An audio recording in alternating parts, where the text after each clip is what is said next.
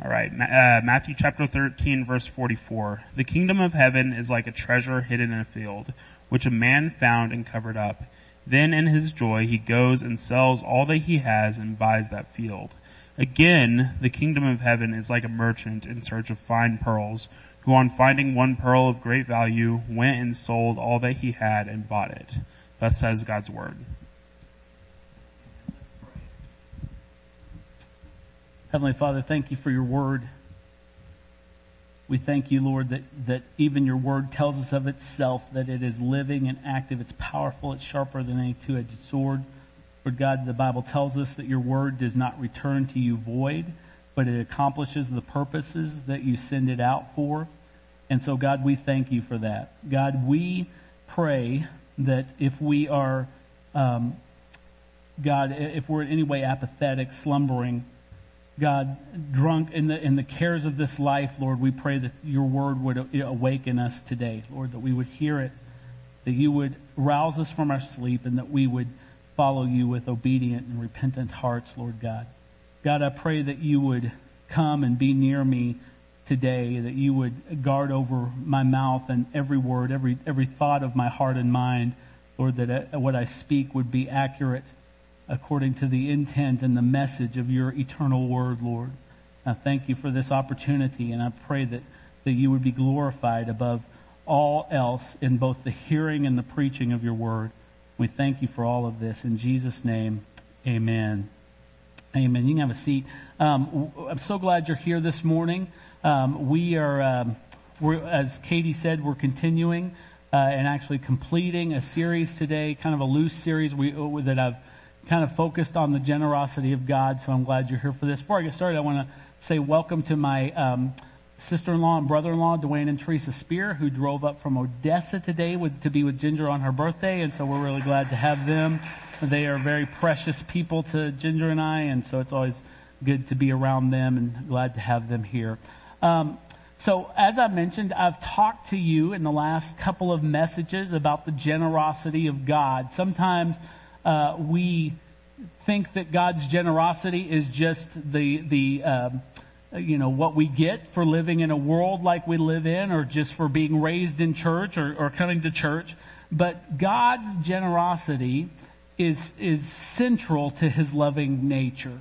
Um, the fact that God loves, as indicated by the most famous verse in Scripture, John three sixteen, the God always demonstrates his love by giving. Can somebody say amen to that?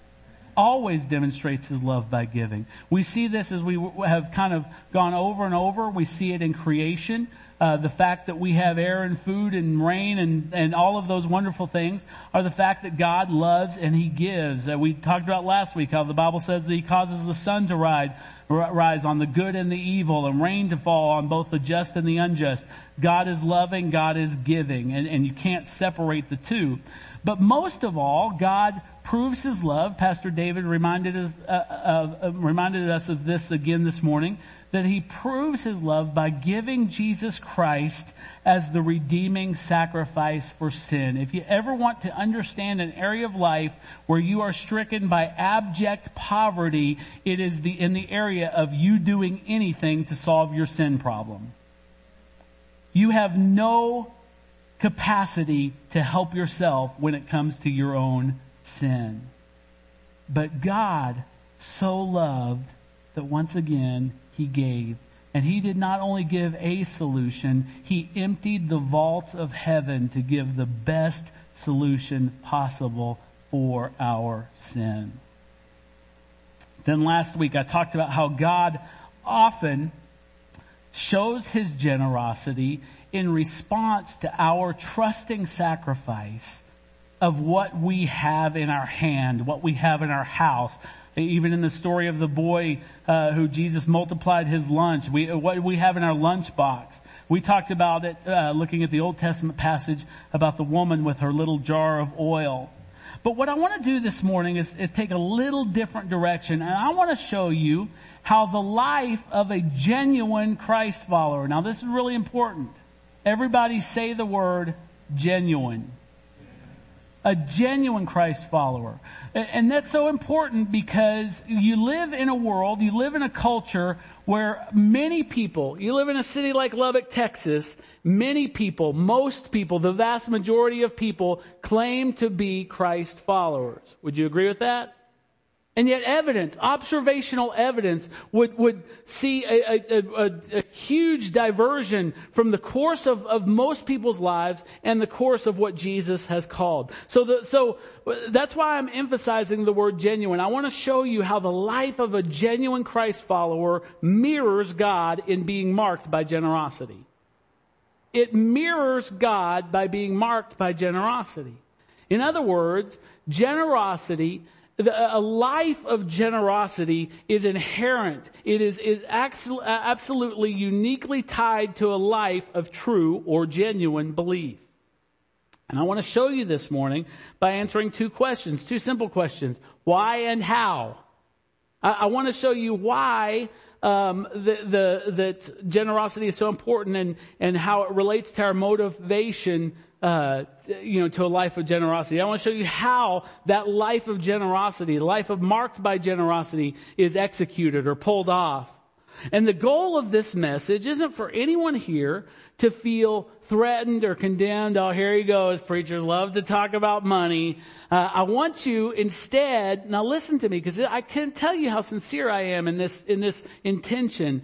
I want you to enjoy the freedom that the gospel provides. I want you to enjoy the freedom that the gospel has promised you from powerful snares that exist in this world. Let me tell you something. As you walk in your Monday through Saturday life, there are bear traps everywhere. You have bear traps. Uh, David again indicated this morning. You have bear traps when you turn on the TV and watch an advertisement, and this world is just trying to ensnare you in the stuff you think you need in the relation, the kind of relationships you think you ought to have. And what the gospel does, it calls us to empty our hands, like I talked about last week, so that we can be absolutely free of those kind of snares. And it's a wonderful thing.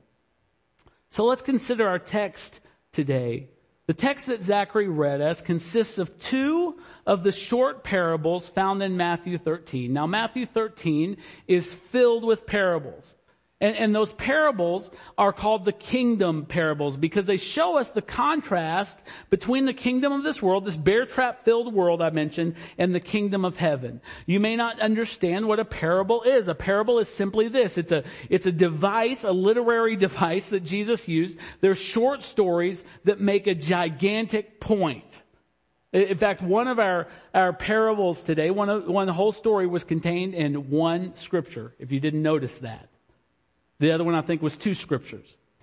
They, their short stories make a huge point, and Jesus used them often. And he, what he would do is he would take everyday images that everybody understood, and he would make otherworldly truths clear to his followers. And his disciples wanted to know what the deal was with all the parables one time. Why are you speaking so much in stories? And Jesus gave a very uh, jarring answer to their question. This is what Christ said. And the disciples came to him in Matthew 13, before we read the passage that we read this morning. Then his disciples came to him said to him, why do you speak to them or the people in parables? And Jesus answered them, to you it has been given to know, given to know the secrets of the kingdom of heaven, but to them it has not been given.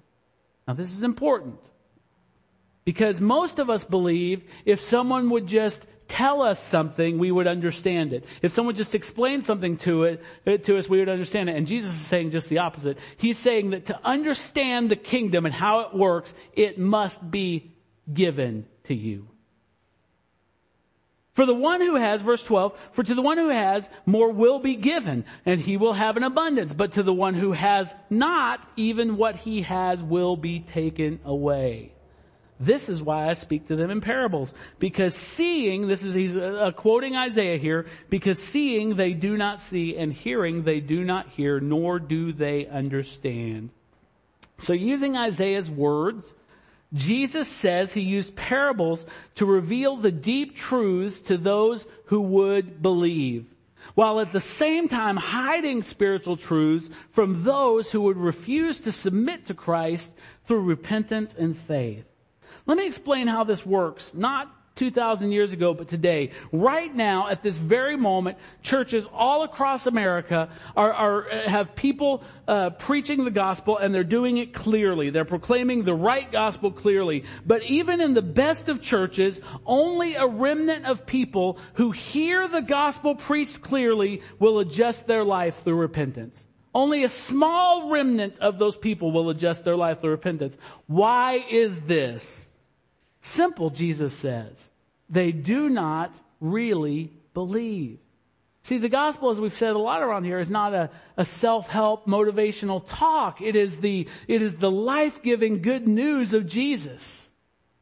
And so if we don't believe it, there's not going to be an adjustment. Repentance in us proves that we have true belief. So in these two short stories, Jesus shows us important facts about the kingdom, about God's kingdom. He calls it a treasure or a pearl of great price. What is Jesus saying? He is saying that the kingdom of God, the kingdom of heaven is priceless. The ones who find the kingdom, those who, who obtain the kingdom have nothing of their own possession that, that comes close to having as much worth as it does.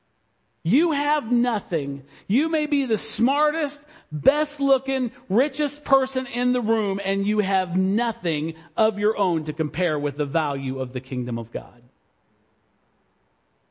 And obtaining this prize necessarily demands the disposing of everything else. The kingdom represents all you could ever desire. And so everything else in our life to truly appreciate the kingdom must be regarded as absolute rubbish. Now it may seem foolish to the people who know you, when you get this, when you understand the value of the kingdom of God, people may think you're an absolute fool to give up everything you can to have the kingdom. There's a movie uh, that was made in the 40s, then remade in the 80s. Some of you might have seen anybody ever seen the movie Brewster's Millions? In Brewster's Millions, here's the plot. Uh, Montgomery Brewster is just a, a guy really down on his luck. And he finds out that a distant uncle has died and, and, and he goes to this law office and he finds out that he has inherited $30 million. How many of you think that would make a pretty good Monday for you? So he inherits $30 million, but there is a catch. His actual inheritance is $300 million. But in order to get the $300 million, he is required in 30 days time to absolutely spend every penny with no assets of the $30 million in order to get the $300 million. Sound easy? Watch the movie. Not that easy. But here's, here's a, an analogy to the kingdom of God. People look at you p- placing the kingdom as your highest value and you're liquidating everything. Every desire, every dream, everything that you have, you're giving it away. And they look at you like you're a fool because they don't realize what you are actually obtaining. They don't get it. They don't understand that you're giving away everything, that you, you are counting, as Paul said, everything lost so that you may gain Christ. And I'm telling you, if that is the position, if that's the posture of your life, you are not the loser. The people Jesus tells us who give up everything for the kingdom aren't squandering anything. They are in fact wisely investing. The Bible says in Matthew chapter 6 verse 19, do not lay up for yourselves treasures on earth. Why? Because here Jesus says, moth and rust destroy. And, they, and, and this is where thieves break in and steal what you have. But he says, but lay up for yourselves treasures in heaven where neither moth nor rust destroys, and where thieves do not break in and steal. For where your treasure is, there your heart will be also. Let me tell you something that you will learn someday if you have not already. Earthly treasure of every sort is surely temporary. But heavenly investments, on the other hand, are absolutely 100% secure because they're insured by the grace, by the holiness, and by the honor of God himself. In these parables that we read, the men sold everything and they went, the Bible says, in joy and sold it all. Because of the value of the kingdom, the cost to them did not matter. They had no impulse to cling tightly to the comparatively little they once thought they had. They gave it all away. They said, I found something much, much better. So these parables tell us why the reflex of a Christian, uh, of a Christian is generosity. Christ's followers have something so precious that we found in Him that it's worth the loss of everything else.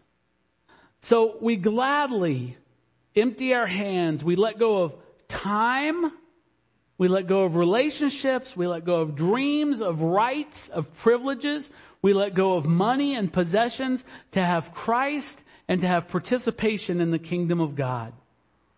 And why do we do that? See, Christians empty their hands because uh, of the time that they have because they realize that to have Jesus is to have eternity. So who needs time?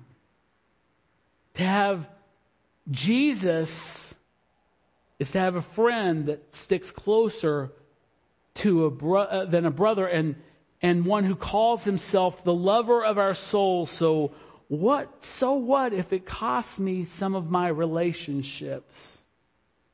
To have Jesus is to have every dream fulfilled, every right satisfied or superseded, and every privilege granted. So why should I continue to chase passing things? See, to have Jesus, as we talked about a couple of weeks ago, is to be freely given all things, both in this life and also in the life to come. And so we can see Him, past all the deceptions of this world, we can see Him as the source of all real blessing forever. See, because Jesus is the true treasure hidden in the field. He is the pearl of great price. Men and women daily go enjoy selling everything, clutching nothing else, only to gain Him because of His surpassing worth. And the belief that transforms us. See, there's two types of belief in this world. There's belief that's all in our head, that we agree to a set of facts, does nothing to transform us on the inside. But the belief that transforms us requires that we, that we view Jesus in this way as the great treasure of life. Jesus, I've said this at least a thousand times in the last five or six years. Jesus will not be an accessory added to what you already have. Did you hear me? Jesus will not be an accessory to what you already have. We must be fully clothed in Jesus. Otherwise, in the last day, you will be found to be completely naked with nothing, completely in poverty. Jesus says this about the, the standard of the kingdom of God. No one can serve two masters. He will either hate the one and love the other, or he'll be devoted to one and despise the other. And then he talks about what he, what he's really talking about here. He gets right to the point. He says, you cannot serve God and money. And this is Jesus' demand. We're the bride of Christ. Now think about that term, the bride of Christ. I, I love my wife. One thing I can tell you about my wife, and all the years I've spent with her is that she will not tolerate divided affections in me. I have never brought my girlfriend to the house to introduce her to, to introduce her to my wife. Never done it. Ginger will not tolerate divided affections any more than you would tolerate them in your spouse. And yet oftentimes we try to to divide our affections and somehow make Jesus okay with the things that we really lust after. Y'all are real quiet. We make Jesus try to be okay with the things that we lust after. And in the worst forms of this, we try to get Jesus to be the mechanism that gets us what we're lusting after. But don't fool yourself. One of the toughest things, I say this all the time, one of the toughest things Jesus ever said in the scriptures, and this is a, if this does not examine you, no matter how long you've been serving the Lord, how faithfully, if this scripture doesn't examine you, then something is broken in you. Jesus said this, the words of Christ himself, any one of you who does not renounce all that he has. Everyone say all that he has. Any one of you who does not renounce all that he has cannot be my disciple. Jesus is saying to you, you can't hold Jesus in one hand and the world in the other. You cannot, you are disqualified from being a follower of His if that's the posture you take. Not my words, not my words, Jesus' words. Anyone who does not renounce all that he has cannot be my disciple. To divide our affections would be to violate the very definition of faith. And I think this is where we get off sometimes in the church these days. Because we, we think saving grace, saving faith is some kind of contract we have with God. God, you do a little, I'll do a little, together we'll make a great partnership. But that is not what faith is. Faith is daily, complete, 100% trust and dependence and reliance on the goodness of God for everything. It's where we acknowledge that He alone is the source of any blessing we will ever experience. Trusting in relationships, trusting in our reputation or our status, trusting in our intellect, trusting in our wealth, trusting in our possessions, trusting in our health, trusting in our superior morality is the antithesis of saving faith. Faith says this, it says, who have I in heaven but you? And here's the second part. There is nothing on earth that I desire besides you. My flesh and my heart may fail, but God is the strength of my heart and my portion forever. You know what that means? My portion? God is the, is the peace I get. And let me tell you something. If you got God, you don't need anything else. Faith clings to Christ Jesus alone. It doesn't cling to some created or acquired safety net. It says Jesus is my safety net. Generosity is the expression of the confidence that we have that Jesus is enough and the confidence that we have that, that we can trust Him to provide everything we need to live happy. Now, don't shake your head, don't nod your head, don't, don't raise your hand, don't do anything. But I want you to ask yourself, looking at your life, looking at your desires, looking at the things that you're chasing right now, does faith prompt generosity to express that Jesus is enough for you? If you quickly answer yes, ask your spouse. Does faith prompt generosity for you to express that you can trust Jesus to provide everything you need to make you happy in Christ? One of the things that I find amazing is that Jesus told us to pray to Him in His instruction on how to pray. He said, pray to Him and ask Him for daily bread. Now think about that. Think about that. Raise your hand. This I will have you make a response to. Raise your hand if you ate within the last 24 hours. Raise your hand. Come on, get them up. Don't play along with me. Raise your hand. So I want you to see this. Jesus said to pray for daily bread. Do you realize that the bread you had in the last 24 hours is a sign of God's promise that you're going to have bread in the next 24 hours? Do you see that? God promises to provide for your needs daily. He says to ask Him daily. And if He was provided yesterday, let me tell you something. He is infinitely strong enough to provide for today. The bread we receive today is the Father's gracious promise He'll provide for us tomorrow. And what I want you to understand is people are so misaligned in their faith they get so scared about provisions, but I want you to, to, to really consider something you may never have considered. If you struggle to trust Jesus to provide for your food, for your emotional needs, for your money to pay your bills, how are you ever going to trust Him to forgive your vast sins? If you can't trust Him for simple stuff like a sandwich, how will you trust Him with your sins? How on earth are you going to come to the day of your death preparing to cross the spiritual Jordan and ever trust Him to get you to the other side? You can't even trust Him to take care of you day to day in this life.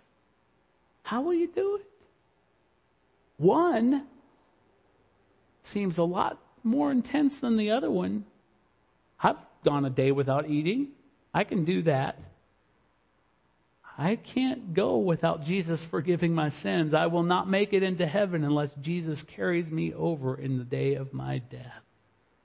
So how will you trust him for one and not trust him for the other? How can a true Christian, a genuine Christian, hoard their stuff or live like a miser? See, real faith enables us to freely give our resources if we understand that in Christ Jesus we have everything we ever need, even if we have nothing else because he's our portion.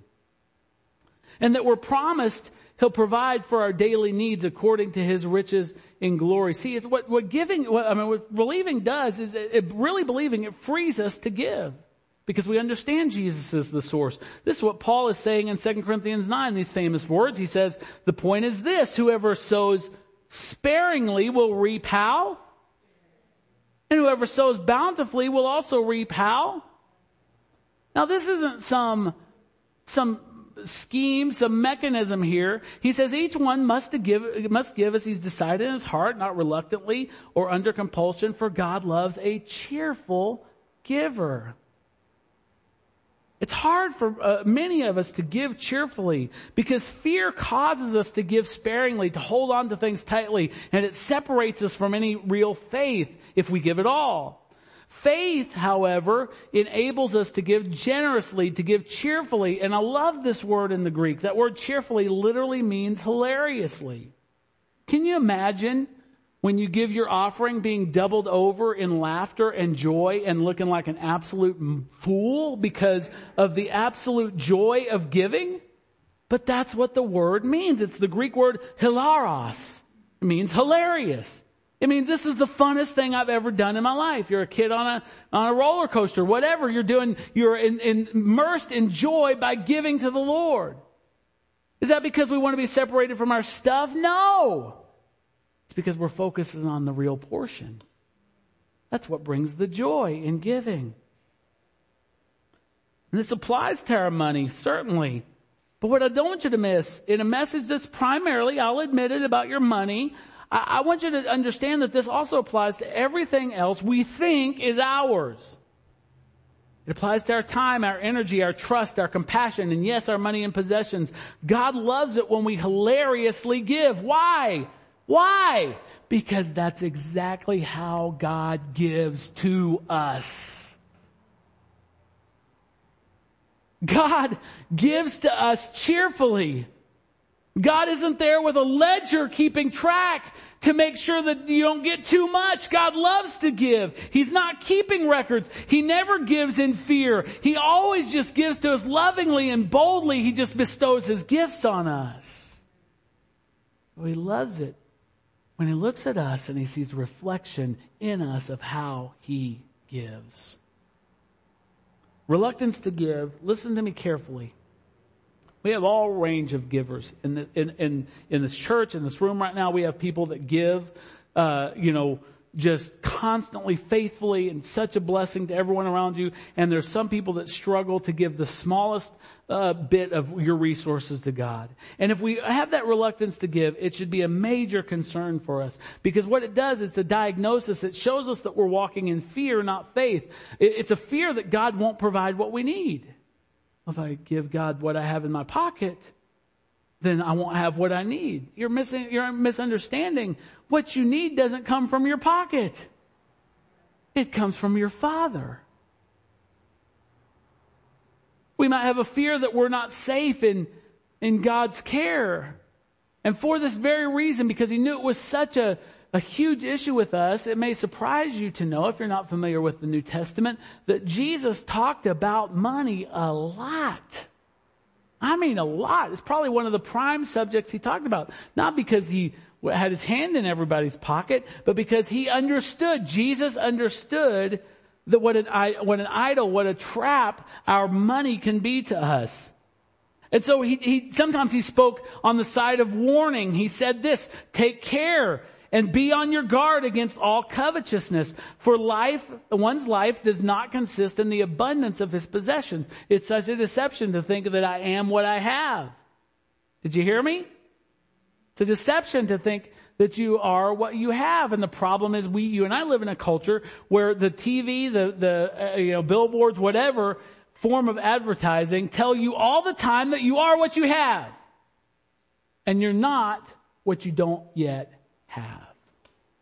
And this is a lie. This is a lie. Because we read it a couple weeks ago. Peter says that God has given us everything we need for life and godliness.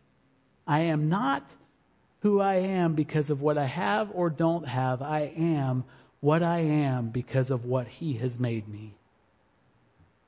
But Jesus didn't also talk in terms of warning. He also gave us promises, beautiful promises. Luke 6:38, give and it will be given to you. Promise from the lips of Jesus himself.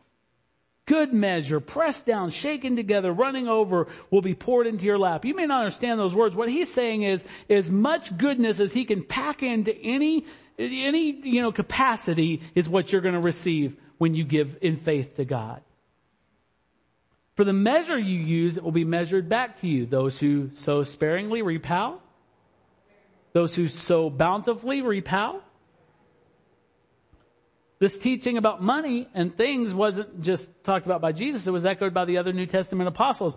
The writer of Hebrews says, keep your life free from the love of money and be content with what you have. For he has said, listen, he's not saying just to not do that like some moral law. Don't, don't, I mean, be content. Don't love money. He says that this is rooted in a promise. He says, be content with what you have. For he has said, God has said, I will never leave you or forsake you if God is with me, it's like the story when Jesus was in the boat and the storm hit and his disciples are freaking out. Let me tell you what the disciples missed in that story. If God is in the boat, the boat ain't sinking. And here's what I want you to know. You don't have to cling to money. You don't have to uh, not be content with what you have because if God is with you, you are not sinking. Paul wrote to his protege Timothy, as for the rich in this present age, charge, charge, them not to be haughty, nor to set their hopes on the uncertainty of riches, but on God who richly provides us with everything to enjoy. They are to do good, to be rich in good works, to be generous and ready to share, thus storing up treasure for themselves as a good foundation for the future, so that they may take hold of that which is truly life. Let me break that down for you. He talks about the rich in this life if you are here, if you're an American, if you didn't come up here this morning from Haiti or Guatemala, you are rich. Now that may shock you because you might talk about your poverty all the time, but the fact of the matter is the, the, the poorest in America are, are uh, uh, by and large richer than most of the people in the rest of the world. Can we all agree on that? So let's just assume that all of us who have homes and jobs and clothes to wear and food to eat are the rich.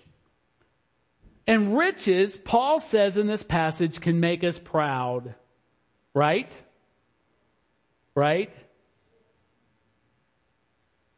But that's a problem because he also says that those riches are uncertain. Stock market crashes, your job goes away, riches go away real fast. Your house burned down, you name it. So Paul says instead of hoping in riches, we should hope in God who gives us once again everything to enjoy. Now listen to those words. God gives us everything, so there's no lack, and he gives it to us to enjoy, not to just endure, not to just survive. God wants you to enjoy life. And he can provide everything you need to enjoy it. And he goes on to say that we who have been blessed, we're all the rich, we've all agreed on that, that we who are rich must be generous, must be ready to share. And in so doing, Paul tells us we will gain, just like Jesus did earlier, that we will gain imperishable treasure in heaven and experience right now, right in this life, not some sweet by and by, but right in this life, we will experience true life in the truest sense. Sometimes when somebody hits the jackpot, wins the lottery, gets their dream job, whatever, you often hear them say, this is the life. That is a lie. Why would you want to call the life something that fades and passes and is so transient, so fleeting? But Jesus says, or Paul, uh, through Paul, he says that that when we live this life of generosity, we are able to take hold of, to put our hands on that which is truly life. So what do you want? You want something risky or you want something absolutely guaranteed? So we've discovered many reasons this morning why we should give. I want to close by giving you some biblical counsel on how we should give in three final points. So first, we have to give, people trusting God, with the understanding that you and I, listen carefully, because you've all, and myself included, been deceived uh, on this point. We have to give with the understanding that we are the owners of nothing. Do you hear me? Absolutely true if you're a believer. You own nothing. The Bible says that you are just stewards, or, or a better word that we might understand more is managers of everything we have. Because it's God's, it's not ours. We own nothing. We don't even own the breath in our lungs. The Bible says that we have those as God gives them to us. We're stewards. We're managers. And what you gotta understand is if you own nothing and you're just a manager of something that belongs to someone else, you will give an accounting to God one day for every minute, for every relationship, and for every single penny you've been given. This is a great time to mention that a lot of times we, we are starting our, our membership classes next week, our covenant partner classes. And one thing that often comes up here when people are looking at Northridge Life and want to come here is the question of tithing and our teaching on tithing. And, and people are generally in one or two categories. They're either shocked or they're offended when I tell them that we do not teach tithing here. When we receive offerings, special offerings and things, you'll never hear us use the word tithing. And they'll say to us when, when that comes up, and I'm so blunt about telling people we don't teach tithing, they'll say, well, haven't you ever read Malachi? I assure you I have. I've read, I've read the whole Bible and I've read Malachi. Eh, or, or they'll say on the other end, they'll say, well, how do you expect to pay the bills if you don't teach tithing? But what, what you understand about tithing is that tithing is an old covenant principle. It was a principle given to the Jews. And they would give 10%, uh, that God instituted this, this, uh, you know, uh, giving of 10% to fund the work of the temple. That tithe that 10% was more of a tax than a gift. And failure to comply with tithing, if you look at the book of Malachi, involves a curse. He says in the book of Malachi, you are cursed with a curse because you've been unfaithful in tithing. What I want you to see, here's where I have a problem with tithing. The Bible says in Galatians that Jesus became a curse for us who believe so that we wouldn't be under any curse. So what do you do with verses about tithing? Do you guys remember when Jesus was at, was preaching about anger and lust and he would say what the Old Testament said and then he would say, but I say to you? Do you remember that? And he would, he would, uh, actually increase the law. And, and, there was another time and when uh, Jesus was asked what the two greatest commandments were, and the second was to love your neighbor as yourself. But then on the night before he was crucified, he said, a new commandment I give you. Don't love your neighbor as yourself. You love your neighbor as I have loved them. So on those three examples alone, do you think that it's within uh, Jesus's, uh, uh, you know, role as King of the universe to tell us how to live? You think that's fair? Y'all are scared because you don't know what I'm say about your money, aren't you? You're like, oh Lord, maybe, maybe Jesus shouldn't do that. See, the New Testament nowhere, nowhere earmarks 10% for God. It never says, you know, and, and this is how you make God happy, give him 10%. But what I want you to say is from, what I want you to understand rather, is from Matthew to Revelation, the Lordship of Jesus Christ demands that we relinquish 100% of what we are and who we are. Drop the pen. Ting. God never, ever earmarks as a command to New Testament believers, with one possible exception in the Gospels where he's actually talking to Pharisees, a, a, New Testament tithe. But what he says over and over and over, Matthew to Revelation, is to give everything that you are, 100%, not 10, everything you are and everything you have into the hands of God.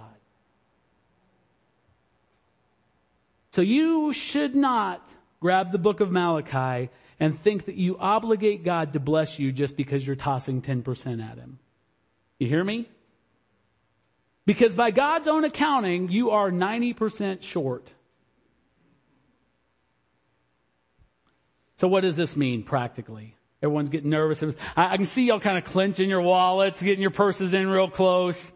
We're going to have a 100% offering today. Everybody sign over your bank account. So, does, that's the question. Does this mean that we empty our accounts every week we come to church because God demands 100%?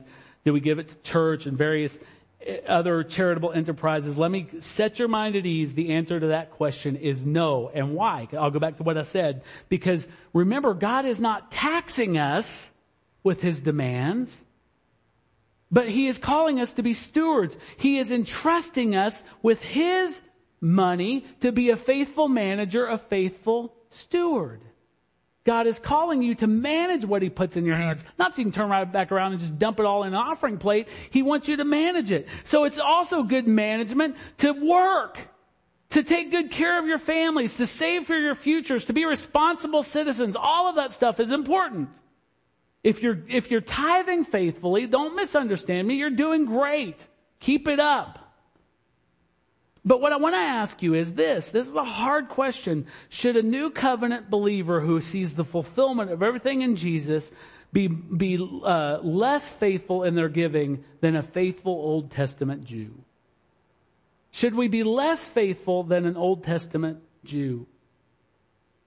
The question is not, are you giving your 10%? But the question is this, and let it burn in all of us. Are your, does your giving reflect the way that you've been blessed? So here's the tough question. How are you managing and being a steward of God's money?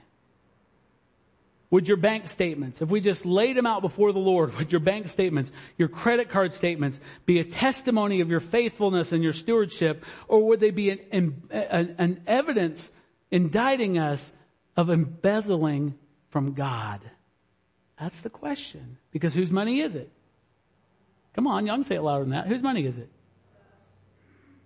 So that's first. Second, once you realize you're managing for God, you have to place a high priority on His work. Now that doesn't, that definitely means the church, but uh, especially the church where you're spiritually fed, but it can also be other faithful ministries and missions and hopefully all of the above that, that you get excited about anywhere where the Lord's work is being done and you're willing to, as much as you have the ability to give to those things.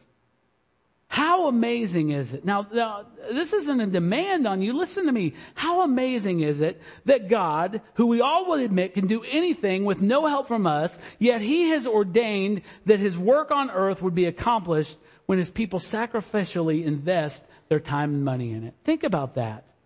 God don't need you. But God has lovingly, because you're a son, you're a daughter in the kingdom, He has lovingly invited you to participate in His work. And this means that his work all around the world is fueled by love, it's fueled by sacrifice, it's fueled by faith for the outcome, and that results in God alone receiving glory for what is eventually accomplished. Where there's no faith or trust in God, people won't give. And the work of God won't be done. And he'll raise up another people to do the work and he'll bring, they'll bring him glory and they'll reap the eternal benefits promised to faithful laborers. Where there's no faith, there's no giving and the work of God suffers. Like, uh, lastly rather, I, I, I want to tell you just as a final encouragement, because I know some of you are struggling to give. That's, that's, that's okay. We're glad you're here. Some of you are struggling to give and some of you are actually maybe feeling some conviction from the Holy Spirit that it's time to get this part of your life, your Christian life, uh, uh, aligned with the faith you, you claim to have. So what I want to encourage you is this. Never wait to give until it makes sense. Don't wait to do that. Because can I tell you why? It ain't never gonna make sense. Forgive my grammar, but it's never gonna make sense. Never wait until you have enough money. Why? Because give and it shall be given to you. You want to be blessed? Be a blessing. Never wait until you feel faith to do it, until you have this real kind of, you know, uh, dramatic moment. Anyone who's ever become a generous giver begins by simple obedience. Did you hear me? You begin just by simple obedience. God has, has called me to do this and so I'm going to obey Him in this. No one ever becomes a, a, a, great giver because they saw parting clouds and lightning bolts and unicorns sliding down rainbows or anything like that. They become givers because they are willing to obey God, to trust Him and put their faith in Him. Sometimes we give with trembling. Can I be real honest with you? Sometimes you'll say, hey, I think we need to give to this. And I say, are you sure? Sometimes we give with trembling. But when we do it in faith, it always brings joy and blessing. God loves to show you that you can count on Him. How many of you would love for God to show you that you can count on Him? And this doesn't mean just because you're giving that you can be irresponsible in every other area and expect God's financial blessing. But if you'll start giving in faith, He will not forsake you. And lastly, I want to say because of the, the abuses everywhere by the, by the so-called prosperity gospel, that what I'm telling you this morning about watching God be faithful to you, this is not some spiritual get rich quick scheme. It's really important for you to hear me say that. Because sometimes for the most faithful of givers, God will allow you to experience some momentary lack so that you'll press into Him and that you'll cling to faith more than your stuff. Because God is good. Paul talked about times like that in Philippians chapter 4. He said, I know how to be brought low. Anybody here ever been brought low? Especially financially? I know how to abound. Anybody here ever abounded? I have. In any and every circumstances, I've learned the secret of facing plenty and hunger, abundance and need. And what is that secret? I can do all things through Christ who strengthens me. We abuse the heck out of that scripture. That scripture, I can do all things through Christ, uh, who strengthens me is not about you winning football games.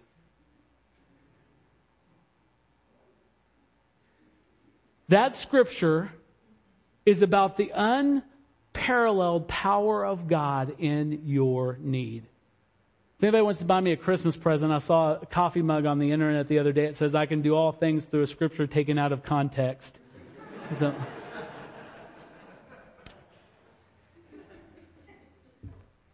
But the promise that God, we can do all things comes to us on the tail end of a promise that God will be with us and He will provide for us when we're low, when we're high, when we're abounding, and when we're, when we're devastated.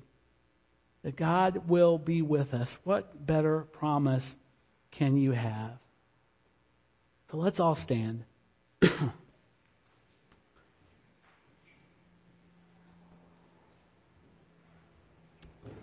sometimes I make a joke whenever we encourage giving, and you guys know who've been here. Some of you are kind of new, and so you may not not have gotten this, but we don't talk about giving a lot. We would much rather focus on the the the larger points of the gospel. So this is not if if you're just starting to come here and you think this is kind of a, a money you know kind of message church, it's, it rarely is. But I, but I'm not saying that because I take any shame in encouraging you because my goal, as I said at the beginning, is not to, you know, build up our coffers. Uh, I, I, make this joke all the time, but it may help you to know to be more generous in your giving that I am not on commission. Okay, I don't I don't get a bonus if more money comes in. I, I, I make the same salary month in and month out. So my my encouragement to you is for your own freedom. There's so many of you that have been here for so long and, and you've never been able to cross this bridge and come over to where you say, I am going to trust God and not let myself just squander in clutching and, and, and hoarding and, and, and miserly uh, living. I am going to, to, to empty my hands in worship and trust God and, and put Him to the test, as it says in Malachi, and see if He won't open the windows of heaven to abundantly bless me because he already has through Christ. And so we actually, this was not planned. If you'll remember, I missed a week because uh, I was sick, and so this this week should have been last week. So this just kind of lined up this way. But today we're going to receive a missions offering. Um, we still need to raise about nineteen hundred dollars for our missionaries. One of whom is here. Uh, Glenn Polk is standing back there, um, and uh, and uh, uh Twyla who run Ragtown, and we support them as part of our missions. Uh, we also support um, uh, David Walt's parents, Scott and Leslie Walt in Austria. It's been a crazy year with them with COVID. We have Tony and Carrie Taylor down in Guatemala uh, with uh, with their ministry there, and they've had it abundantly just crazy. They actually, you know, uh, barricaded their city; no one could get in or out because of the COVID. Um, they um, we support uh, the uh, the ministry of, of Sport Quest with Rance and Stacy Bland, um, doing sports clinics for uh, young people all over the world, and and using that as a way to be able to share the gospel with them. And so there, I say this all the time, but there's nothing more important you can do with your money than to give it to missions. And so. What I want you to do is if everybody bow their heads and close their eyes, I'm not trying to manipulate you, so I want to be honest about my own intimidation about even saying this to you. But there are some of you who have never really trusted God with your resources. And there's others of you that have only trusted Him intermittently. And there's some of you who have never considered the implications of that. And so I want to ask you this morning, whether you do it on the app or in the actual physical offering we're going to take with a cash or check, I want to ask you, to demonstrate repentance this morning on what we've talked about by giving to the Lord and giving in a way that requires you to give in faith. If you have $2,000 and you give five bucks, that requires no faith. I want to ask you to give in a way this morning. I'm not trying to manipulate you. I'm trying to see you freed. But I want to encourage you to give this, this morning in a way that sets you free from fear. And then I don't want you to just do this as a way to kind of meet some missions need. I want to ask you to ask God if you're living the life of generosity that reflects His generosity. And how that He can bring you into that and cause you to live in the freedom that He wants you to live in. The freedom where he says, give and it will be given to you, pressed down, shaken together, running over. And one last thing, this was the basis of the song Katie sang for us, that repentance in the New Testament always carries this demonstration of generosity. I'm talking about financial generosity. This, the story that was referred to in that song was the story of Zacchaeus where Jesus called him by name, went to his house, ate with him, and, and, and in that meeting, the salvation of Zacchaeus uh, uh, uh, transpired, and his first response was, because he had been a, a, a tax collector, he cheated people, and he said, hey, I'm to give half my wealth to the Lord and I, or to, you know, to the poor and I'm going to, if I've robbed anybody, I'm going to pay them back, uh, more than I stole from them. And so his, his repentance was marked by generosity. In the, in the uh, New Testament, in the book of Acts, when the church was founded, the very first thing that people did, the very first thing, you can look this up in Acts chapter 2, was they, they took their resources, their money, their land, their everything, and they figured out how they could use it to bless other people. Generosity follows repentance. And so I want to encourage you. I'm not trying to make this longer than it needs to be, but we're about to, in fact, I'll go ahead right now and ask the guys to come forward for this missions offering. And I'm going to pray and I want you to ask God how you can be a blessing to these faithful people all over the world. And do it in a way, I'm encouraging you to do it in a way that stretches you. That pulls you a little bit out of your comfort zone. And so I'm going to give you about 30 seconds. Everybody bow your heads, close your eyes. And I'm going to give you about 30 seconds to ask the Lord what that looks like for you. Now I'm just going to ask you to just obey the Lord. Just obey Him. So let's give Him thanks, all right? Lord, we thank you that you are our portion. God, we thank you that you are everything. We thank you that Jesus is more than enough for us. Lord, we thank you that you are already, God, have poured out so many abundant blessings in our life, God, that we cannot even begin to thank you. So Lord, we ask right now that you would uh, cause us to rise to faith, to believe. God, even if some of us are doing it with trembling and a not full understanding of, of how you work to provide for us, Lord, I pray that you would just uh, cause us to rise to faith and, and release what you've put into, uh, into our hands as managers, Lord God, so that we can see your name glorified, your kingdom expanded. God, I pray that you would just uh, provide uh, for all of our needs as you already have, Lord, and just continue to provide for our needs. Help us to be better managers, better stewards, Lord God. God, let us experience conviction about the things that we have, Lord God, as we uh, return to our idols, God, and let us let us once and for all commit to living in, as a as a living, breathing reflection of your generosity towards us. God, we thank you for that. God, I thank you for all the blessings we're experiencing right now. God, whether we've been faithful or not, I thank you that you've you've blessed us. And Lord, I pray that we would, we would just demonstrate by our generosity that we are the blessed. And I thank you for all of this. All right. If you would place your hands in a receiving position, I want to read a benediction over you. And it's such a great promise with this message. It says, For you know the grace of our Lord Jesus Christ, that though he was rich, yet for your sake he became poor so that by his poverty you might become rich. In the name of the Father, in the name of the Son, in the name of the Holy Spirit.